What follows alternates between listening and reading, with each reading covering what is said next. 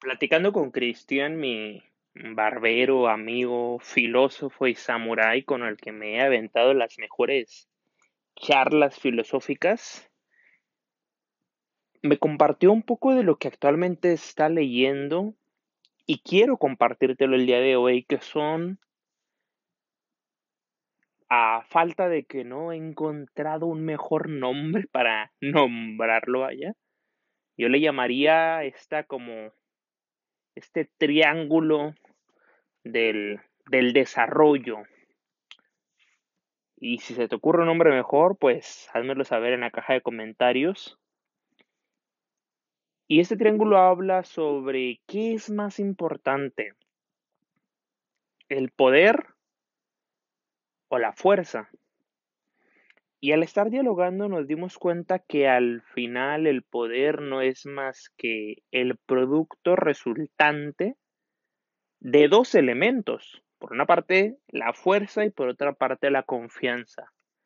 Y me gustaría separarlo en etapas para ponerte en contexto y es que siempre que estamos a punto de arriesgarnos o intentar un nuevo proyecto, un nuevo reto, emprendimiento, aventura, carrera universitaria, noviazgo, relación, lo que tú quieras, primero necesitamos confianza, eh, esta seguridad de, de creer en nosotros, de confiar en nosotros, esta valentía de, aún con miedo, porque el miedo no se va a ir, esto ya te lo he dicho en más de una ocasión, la valentía no es no es no tener miedo, sino con miedo hacer las cosas. Pero por una parte tenemos la confianza, ¿no? El animarte a hacer las cosas, el ser intrépido y valiente.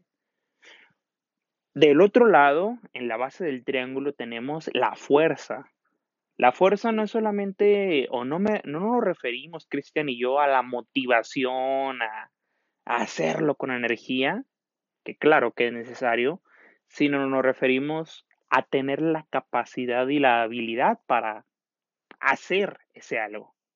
Tú puedes tener muchísima motivación, muchísimo deseo y muchísimo ánimo de empezar algo nuevo, de empezar a preparar frappés, empezar a construir alguna piscina, pero si tienes cero conocimiento, no vas a hacer mucho, ¿no? Y si hablamos de un reto, una propuesta de negocios, una venta de un servicio que estás ofreciendo a alguien, pues si se te ocurre prometer el cielo y las estrellas y tú apenas si estás tocando los suelos en tu capacidad de conocimiento de lo que puedes realmente cumplirle al cliente, pues vas a quedar muy mal, obviamente. Entonces, la fuerza es eso, el tener los conocimientos, la capacidad, la destreza. Y si tú consigues estas dos, por ende vas a obtener la punta de esta pirámide, de este triángulo que es el poder. Y el poder, Cristian y yo, después de debatir un buen rato, pues llegamos a la conclusión que no es más que este resultado, es ya obtienes el reconocimiento, ya obtienes esta incluso admiración, prestigio, lealtad de la gente. La gente ya te cree, ya tienes a las masas. Que esta, cuando digo masas, puede ser una, dos, tres o miles de personas, ¿no? De modo que, resumiéndolo, cuando si yo, por ejemplo, quisiera ofrecer algún servicio, pues primero tengo que tener la seguridad de que de que me voy a, animar a hacerlo. En el camino tengo que demostrar la capacidad. Y si lo hago bien y cumplo con lo que se me está pidiendo, voy a obtener el poder. La gente va a confiar más en mí, el cliente me va a dar más trabajo, las personas van a conectarse con mi propósito. Y entonces aquí entra la pregunta que es, ¿Hay un camino para alcanzar ese poder o puedo combinarlos? Esto es secuencial, primero es confianza, luego fuerza, luego obtienes poder. Y la verdad es que hay varios caminos. Lo lógico sería pensar que primero tienes que conseguir la capacidad de hacer las cosas para un día animarte a ofrecerlas, animarte a arriesgarte como ya tienes la capacidad, ya tienes la seguridad, la confianza, la autoestima, pues vas a obtener el poder cuando la gente reconozca que sabes hacer lo que dices que sabes hacer. Eso pareciera el camino uno de este, de este cruce, ¿no? Hacia el éxito, que éxito, llámale al concepto de éxito que tú tengas. No nos vamos a encasillar en conseguir el Ferrari, la mansión, el, el iPhone, lo que tú quieras. Pero la verdad es que muchas veces, y en lo personal me ha ocurrido que pasa de forma diferente. Primero me animo, primero me empodero, primero gano la seguridad de ofrecer algo que quizás no tengo el 100% de la habilidad, de la capacidad, pero ya me arriesgué, ya me aventé, ya lo prometí al cliente y en el camino desarrollo las habilidades.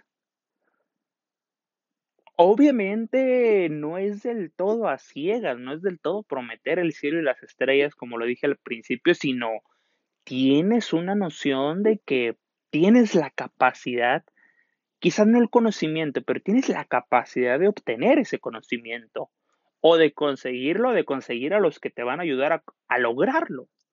Puede ser que yo no sepa de diseño, cierro un trato y necesito un diseñador, pero yo ya sé a quién puedo contratar, o sé con quién puedo llegar a un acuerdo, o sé con quién puedo intercambiar hora de mi trabajo, servicio, dinero, etc. Sé que lo puedo hacer, no solamente estoy prometiendo a, a ciegas, ¿no? Claro que hay algunos mentores, generadores de contenido, coaches, maestros, vendedores que, que sí lo hacen a ciegas y en el camino a ver qué pasa y pues con el compromiso ya hecho es cumplir o cumplir. O arriesgarte a quedar muy mal y que tu prestigio se manche y no solamente no ganas poder, sino que se va hacia menos, debajo del cero en esa escala del poder, vaya, te vas a un menos 5, menos 4 en confianza, lealtad y volver a recuperarlo, pues es peligroso, ¿no? De modo que sí, muchas veces no he tenido la capacidad del conocimiento, la habilidad al equipo, me aviento, me arriesgo y en el camino lo logro. Y por último, el punto con el que quiero concluir este, este pequeño pensamiento que deseo de corazón que te ayude en algo, es que lo que sí deseo es que no te pase el tercer caso, que es que tú seas muy capaz de hacer algo, tengas el conocimiento, tengas la habilidad, tengas la destreza, pero nunca te animes, nunca tengas la confianza, nunca te arriesgues, nunca seas valiente, nunca saques el coraje, el colmillo, el agar, y entonces nunca nadie te va a conocer. No sirve de nada, te lo digo de verdad y, vivo con eso día eh, al día a día personalmente. No sirve de nada ser muy bueno en algo si jamás lo vas a explotar. Y aquí entraremos en un debate, ¿no? Bueno, yo soy feliz siendo muy bueno andando en bici, no importa que nunca ande, está bien, eso lo respeto. Pero si de verdad tú sí quieres hacer algo y más bien por falta de valor, por falta de seguridad, por falta de autoestima, por cobardía no lo haces, eso ya tiene otro nombre, ¿no? Y es muy triste estar en esa situación y lo digo porque Actualmente me siento así en varios aspectos de proyectos que quiero hacer, ¿no? Y bueno, algún día me animaré a hacerlo, ¿no?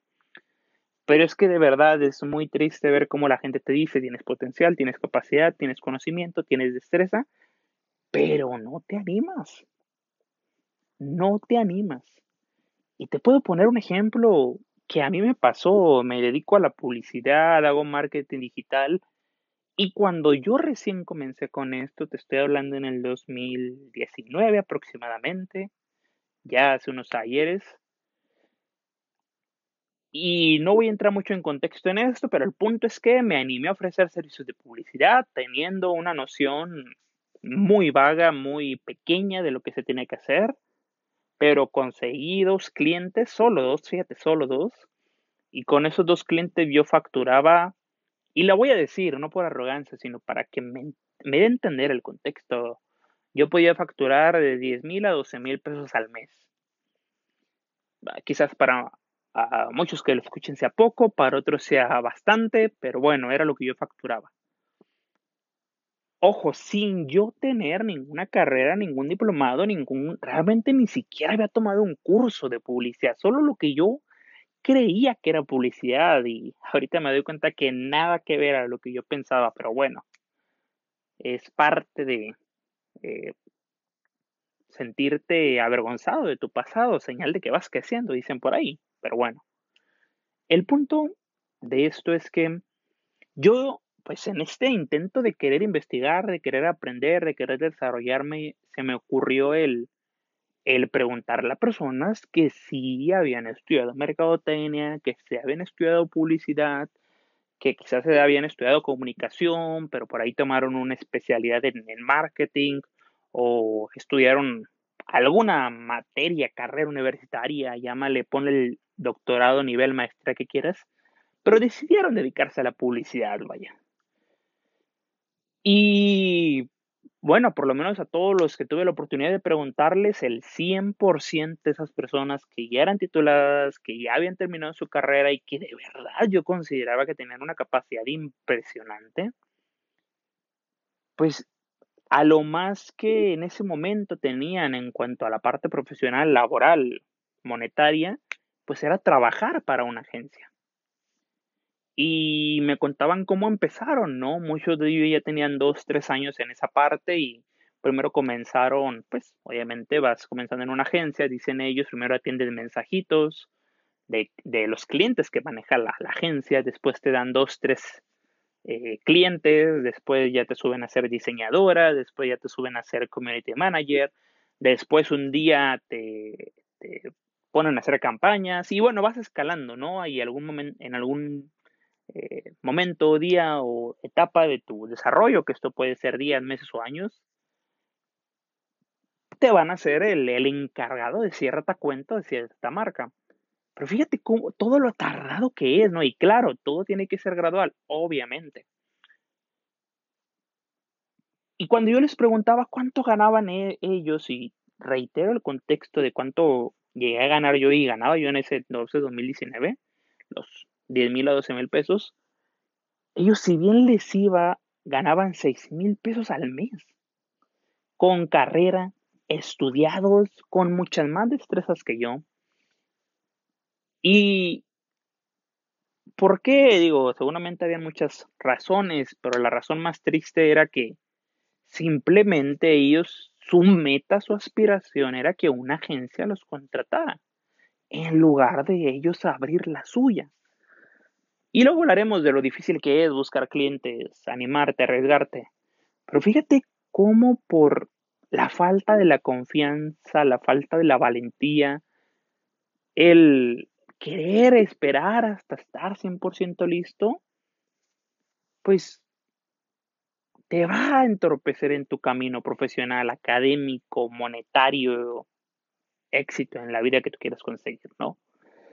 De modo que quiero concluir con esto y el, y el recordarte, ¿no? Esta pirámide y el cómo tú tienes que trabajar constantemente por llenarte de la mayor cantidad de conocimiento, de habilidades, destrezas. Más aún si puedes la especialización, que es un tema del que luego te voy a hablar. Pero cuando ya hayas adquirido una cierta cantidad y no esperes a que pasen años, no esperes a que pasen ni siquiera meses, empieza a practicarlo, empieza a ofrecerlo, empieza a salir a la calle, empieza a venderlo, empieza a animarte, gana confianza, gana seguridad y vas a ir ganando poder, vas a ir ganando reconocimiento, te van a recomendar, te van a referenciar, te van a te van a criticar también, obviamente, pero te va a hacer crecer. Y se va a volver una bola de nieve.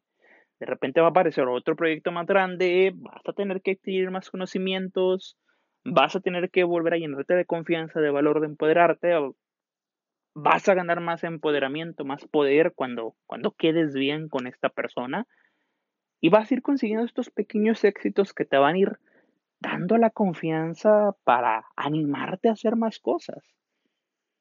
Porque de las dos entre confianza y capacidad, definitivamente yo soy 100% fan de la confianza me ha hecho lograr más cosas que mi capacidad. Simplemente el hecho de que he tenido oportunidades que varios han perdido, que los he visto, que he competido por vacantes y son mejores que yo, pero por falta de seguridad al transmitirlo no lo lograron. Y bueno, ya en el camino tuve que superar la capacidad de, que ellos tenían en su momento, pero esa es otra historia, ¿no? De la que luego te, te contaré. Solo te invito a que esto sea de ayuda para ti. Si tú crees que te puede ayudar a ti, a alguien, a motivarle, a ayudarle, no esperes una respuesta mágica. No busques que con este pequeño podcast tú consigas lo que en años no has intentado o no has logrado o no has conseguido, pero tengo mucha fe en que de algo te sirva con algo te quedes y si no, pues por lo menos sepas qué cosa no hacer. Te mando un fuerte abrazo y nos vemos hasta la próxima.